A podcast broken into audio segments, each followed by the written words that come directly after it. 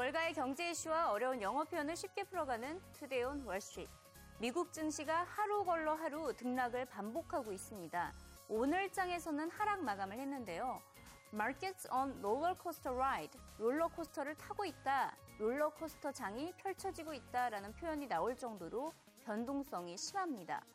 Markets taken enough punches. 이미 시장은 많이 두들겨 맞을 대로 맞았다. 라는 표현까지 들리고 있는데요. 재미있지만 안타까운 투자자들의 심정을 파악할 수가 있습니다.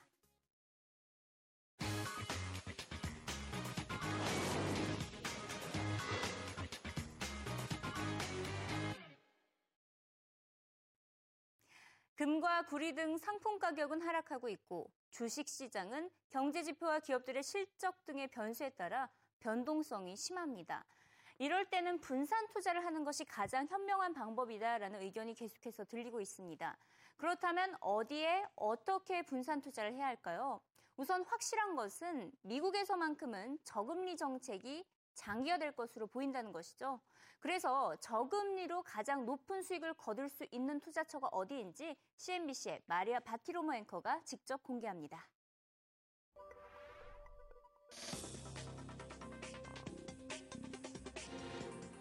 And welcome back. So, finally, today, what to do with a market that has been running up since November, but has more and more so called experts predicting a pullback. The fact remains that there are very few alternatives to find any kind of return right now with rock bottom interest rates. That has made stocks more and more attractive. The Fed's easy money policies, coupled with some signs that the U.S. economy is improving, is all good news for stock prices. Some now, though, worry that earnings season may disappoint and trigger a sell-off. But I would expect any sell-off to be met with that buy on the dip mentality so long as the Fed is in the market and a force. S&P Capital IQ expects earnings growth of just six tenths of a percent for the first quarter S&P earnings. We've already seen some earnings cracks. FedEx and Oracle each reporting disappointments this week, and those stocks took big hits as a result. So does FedEx's earnings indicate a weakness coming for transports and industrials? And does Oracle's problems indicate a downtrend in business spending on information technology? More, of course, will be revealed in the next two weeks with the earnings avalanche soon to kick in. But as investors wait for answers, they are also asking the question where is the growth in the world today? Emerging markets have been under pressure, of course, for the last few years after outperforming for more than a decade. My suspicion is that as money comes out of U.S. stocks, and it looks for a find uh, to find a home, it will find a home in places like Mexico, where stocks are starting to show real strength as well. Many think reforms in that country will be bullish for investors. And the alleged smart money may keep headed south for returns in Brazil or Colombia or other countries in that part of the world where growth has been critical. And that has been the key attraction. That is not to say the buy and the dip for the U.S. markets won't continue. I believe it will. But with the 10% gain in stock so far this year, many investors will want a broader portfolio of options where they see even more room for stocks to run in the U.S. and away from the U.S. Before we take a. Uh 네, 결과적으로는 저금리 정책에 따라 수혜를 받을 수 있는 분야에 투자를 하라, 즉 주식 시장에 투자를 하라라는 말이었는데요. 그러면서 이 저금리 정책을 언급하면서 이렇게 표현을 했습니다. There are few alternatives to find return right now with rock bottom interest rate. 이렇게 또다시 발음을 했죠. 예전에도 마리아 이 바티로모 앵커가 rock bottom interest rate이라는 어, 언급을 한 적이 있었는데 매우 낮은 상태의 금리를 언급할 때 이렇게 항상 rock bottom이라고 표현을 하고 있습니다. 물론 zero interest rate 아니면 low interest rate 다 똑같은 말입니다. 저금리를 의미하고 있지만 마리아 바티로모 앵커만큼은 항상 rock bottom interest rate 그만큼 미국의 금리가 매우 낮다를 강조를 하고 있습니다. 뒤이어서 또 이제 실적에 대한 실망감으로 매도가 이어질 수 있다라고 언급을 했는데요. Earnings season may disappoint and trigger a sell-off. 여기서 sell-off에 대해서 단어를 짚어보도록 하겠는데요. 우선 이 문장에서는 대량 매도, 대량 매각, 즉 매도, 팔다라는 의미로 사용이 됐습니다. 하지만 바로 뒤에 문장을 보시면 같은 단어지만 다른 의미로 사용이 됐는데요. 다음 문장 짚어보도록 하겠습니다. I would expect that any sell-off to be met with the buy on the dip mentality 이렇게 말을 했죠. 여기서 sell-off는 주식 가격이 내려가는 것을 의미를 하고 있습니다. 그래서 sell-off 하면 단기나 중기간의 가격 하락을 의미를 하기도 하고요. 대량 매각 이 두 가지 의미가 있는데 첫 번째 문장에서는 많이 팔 것이다. 두 번째 문장에서는 잠깐 주식시장의 가격이 하락하는 날이 올 것이다. 이렇게 다르게 사용이 된 것을 알 수가 있습니다. 그리고 또 방금 봤던 문장에서 바로 뒷문장을 한번 짚어보도록 하겠는데요. buy on the dip mentality 이렇게 언급을 했었죠. 월가에서 많이 사용되고 있는 표현입니다. buy the dip. 떨어졌을 때 사라, 어, 즉 조정 국면에서 매수 기회를 찾아라라는 표현으로 많이 사용을 하고 있는데요. 뭐 우리 시장에서도 지금 하락 국면일 때 살 때다, 매수 기회다 이것을 말을 많이 하고 있는데 월가에서는 이렇게 buy the dip이라고 표현을 하고 있습니다. 뭐 보시다시피 소폭 이렇게 조정에 빠질 때마다 buy, buy 다 이렇게 다 표시가 돼 있죠. 이게 바로 buy the dip 잠깐 빠졌다가 나올 때 매수를 해라. 이럴 때 buy the dip이라는 표현을 사용하고 있습니다. 네, 영어 자막과 함께 다시 한번 들어보시죠. The fact remains that there are very few alternatives to find any kind of return right now with rock bottom interest rates. That has made stocks more and more attractive. The Fed's easy money policies, coupled with some signs that the U.S. economy is improving, is all good news for stock prices. Some now, though, worry that earnings season may disappoint and trigger a sell off. But I would expect any sell off to be met with that buy on the dip mentality so long as the Fed is in the market and a force. 결국 현재 상황으로서는 위험 자산인 주식이 매력적이다라는 진단이었는데요. 야크만 자산운용 회사 역시 지금까지 안전 자산으로 각광을 받아오던 금이나 미국 국채보다는 지금은 주식이 더 높은 수익률을 거둘 수 있다고 밝히고 있습니다. 이 저금리 정책이 장기화되면서 미국 국채 가격이 너무 많이 올랐다는 평가를 내놓았는데요. 반면에 현재 주식 시장에서 저평가된 기업이 60%에 달한다고 강조를 하고 있습니다. 야크만 자산운용은 저평가된 대표적인 기업으로는 이 기업들을 추천을 했습니다. 뉴스코퍼레이션, P&G, 펩시코 그리고 시스코 업체를 추천을 했는데요. 이 야크만 자산운용 회장으로부터 이 투자 전략에 대해서 자세히 짚어봅니다. I'm a very, very long term uh, horizon guy. Uh, we just think very different. We're not traders, we're, we're investors. We look at forward risk adjusted rates of return. And if you want a big picture, I would just say that the, most things tend to be priced ultimately uh, against the, the 30 year bond, the U.S. bond, and the U.S. bond I think is overpriced, having ranged between what 275 and three and a quarter. Uh, but that on a relative basis, some of the very large, very profitable companies, I, I just think, look, on a, on a relative basis, they're still probably the cheapest thing there. I think six of our 10 largest holdings have dividend yields between 2.6 and 3.3, somewhere in there. And uh, I can't understand why anybody would prefer a treasury over them. We're showing a, a 이번에는 미국 최대 규모의 자산 운용사인 블랙럭의 의견을 들어보도록 하겠습니다. 블랙럭은 무려 4조 달러에 달하는 자금을 운용하고 있는데요. 이는 연준이 운용하는 규모보다 훨씬 큽니다. 그만큼 미국 금융권에서 영향력이 강한 운용사라고 보시면 되겠습니다.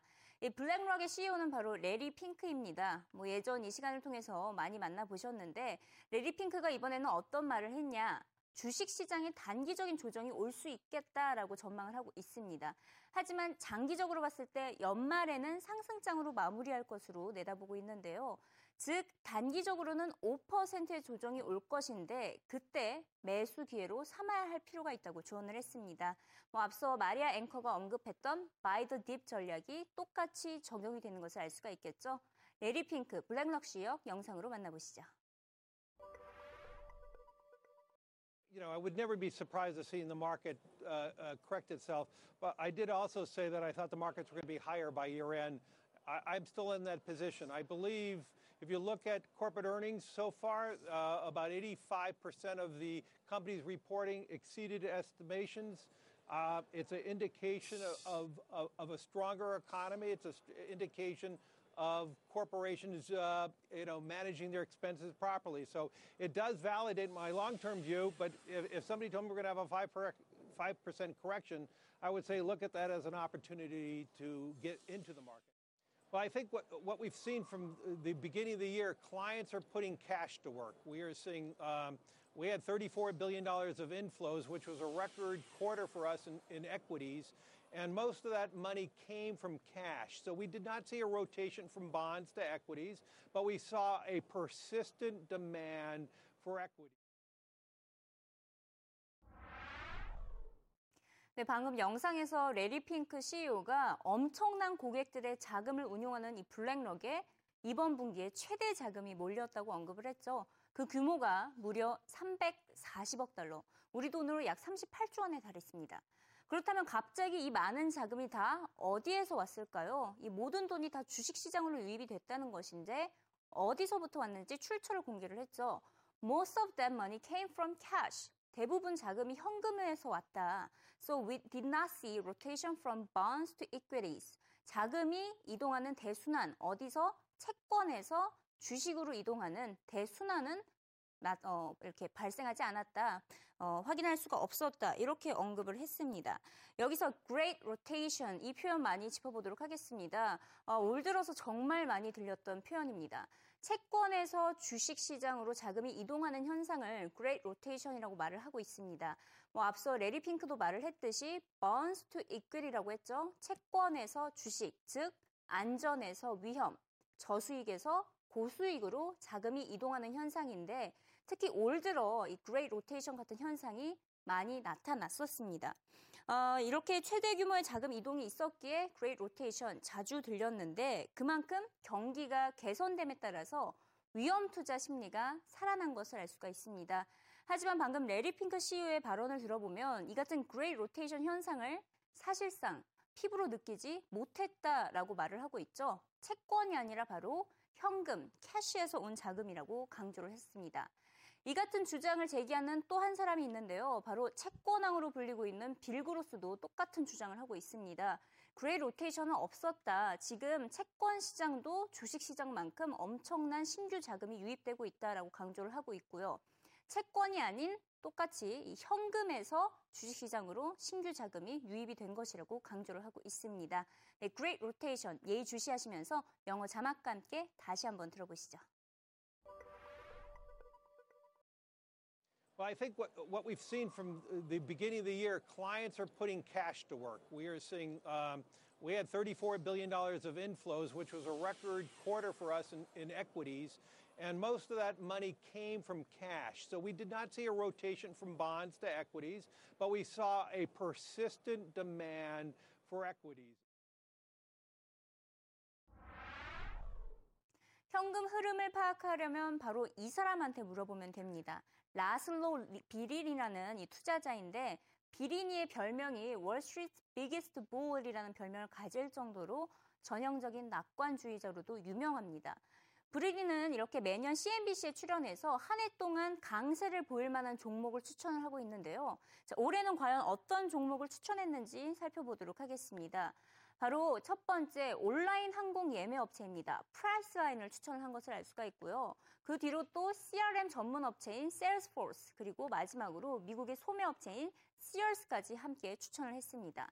보시다시피 여기 온라인 항공 예매 업체는 추천을 했는데 이제 들어보실 영상을 보시면 항공주에는 절대 투자하지 말라고 강조를 하고 있는데요. 그 이유가 무엇인지 영상으로 직접 확인해 보시죠. Are you are you now given where we are in the market, given what the, these stocks have done, being being a, a, an ultimate stock picker, stay with what's working kind of guy rather than look for rotating out of one into another? Absolutely, absolutely. Again, if as long as it still meets the criteria and the metrics that uh, we set up, uh, we'll, we'll, we'll play. What you like about airlines at a time where almost everybody, including your old pal who just ran over here, Jim Cramer, likes the airlines now. He picked them for the first time ever on his show not that long ago. Why don't you like them? What'd you miss? Um, I fly once in a while. Yeah. well, right.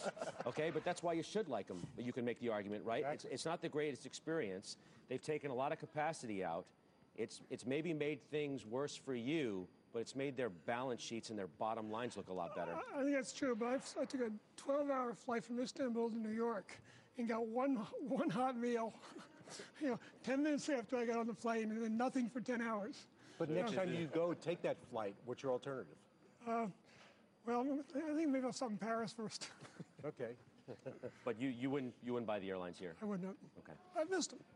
I've been wrong. and I'm not going to try to correct my, you know, correct myself by trying hoping to be right this time.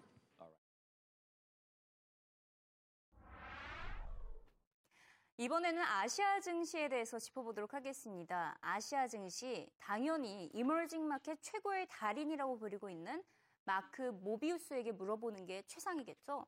거의 40년 이상을 이 이머징 마켓에만 투자를 해왔기 때문에 한 우물을 계속해서 파, 파온 이 대표적인 1인이라고 보시면 되겠습니다. 1987년에 세계 최초로 설정된 이 템플턴 이머징 마켓 펀드로 지난 20년 동안 무려 수익률이 3만 6천 퍼센트에 달한 것을 알 수가 있습니다. 사진에서 보시다시피 나이가 조금 있는데 70대에 접어들었음에도 불구하고 아직까지 전용 경비행기로 이머징 마켓을 찾아다니면서 투자처를 직접 발로 뛰면서 찾고 있습니다. 그래서 하도 돌아다녀서 별명이 너무 많습니다. 뭐 이머징 마켓 최고의 달인이다. 대머리 독수리다. 이것은 비하한 것이 아니라 정말 많이 돌아다닌다라고 해서 이 같은 별명을 갖고 있는 것이고요. 또 펀드계의 인디아나 존스다라는 별명까지 갖고 있습니다.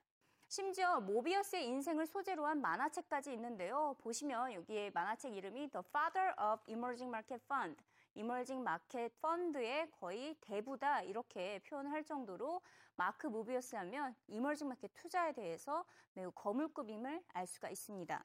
그렇다면 과연 올해는 어디를 추천을 했을까요? 바로 일본이었습니다. 이 대규모 양적 완화 펼치 대규모 양적 완화를 펼쳤죠. 그래서 일본 주식 시장을 적극적으로 추천을 했는데요. 특히 일본의 기술 업체에 투자하라고 강조했습니다. 올해 일본 증시가 30%는 추가 상승할 것이라는 마크 모비어스 영상으로 직접 만나보시죠. Well, I think any of those export oriented companies that were lagging uh, are going to be uh, a good target. They're going to, they're going to be doing quite well. And also, uh, don't forget, there's a lot of technology in Japan that has not been noticed by uh, investors around the world. And those companies will do quite well. It's interesting, recently they discovered that they can get these rare earths uh, offshore in the deep sea. Uh, things like that are very significant and will have a great meaning to investors around the world. Well, what's going to happen is that as they're able now to export, as they become more competitive, their profit margins will increase, and they will be then using that money to reinvest. There was no reason to reinvest at, up to now because their profits were not very good, their earnings growth was not there. But that will change, I believe. So how, how big, I mean, what, what type of gains are you looking for in some of these stocks in, in, in Japan? I think you're going to see 20, 30% increases. Don't forget, you've already seen big increases. Can't give a time frame, but uh, 20, 30% increase is not uh, unreasonable. 네, 올해는 일본에 투자하라는 의견이었습니다. 일본 증시뿐만 아니라 원자재까지 언급을 했었죠. 이렇게 표현을 했습니다. They can get their rare earth on offshore in the deep sea. 심해에 있는 히토류까지 발견을 했다라고 언급을 했죠. 여기서 rare earth 짚어보도록 하겠습니다. 바로 히토류라는 단어인데요. 뭐 쉽게 우리가 이런 표현 많이 하잖아요. rare 아이템이 많구나 이렇게 말을 하는데 그만큼 희귀한 제품, 구하기 힘든 제품이 많구나 이렇게 말을 하잖아요. 그래서 여기서 rare를 보시면 귀한, 진기한, 희한한 뒤에 value를 붙이면 희소 가치가 되고요. 그래서 여기서 rare earth는 희토류, 바로 구하기 힘든 희귀한 광석을 의미하고 있습니다. 이 희귀한 광석으로 최근 각 국가들이 계속해서 개발에 박차고 나서고 있는데요. 지금 계속해서 자원 전쟁의 핵심으로 떠오르고 있고 엄청난 가치를 보유하고 있기 때문에 경쟁력이 어마어마합니다. 지금 현재 상황으로서는 중국이 가장 많은 히토리를 보유하고 있는데 이제 일본에서도 발견이 되고 있기 때문에 일본 원자재 시장 강세를 점친 것을 알 수가 있습니다. 네, rare earth 예의주시하시면서 영어 자막과 함께 다시 한번 들어보시죠. Well, I think any of those export oriented companies that were lagging uh, are going to be uh, a good target. They're going to, be doing quite well. And also, uh, don't forget, there's a lot of technology in Japan that has not been noticed by uh, investors around the world, and those companies will do quite well. It's interesting, recently they discovered that they can get these rare earths uh, offshore in the deep sea. Uh, things like that are very significant and will have a great meaning to investors around the world.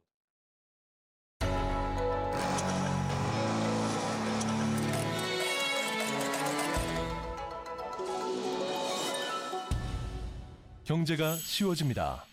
SBS CNBC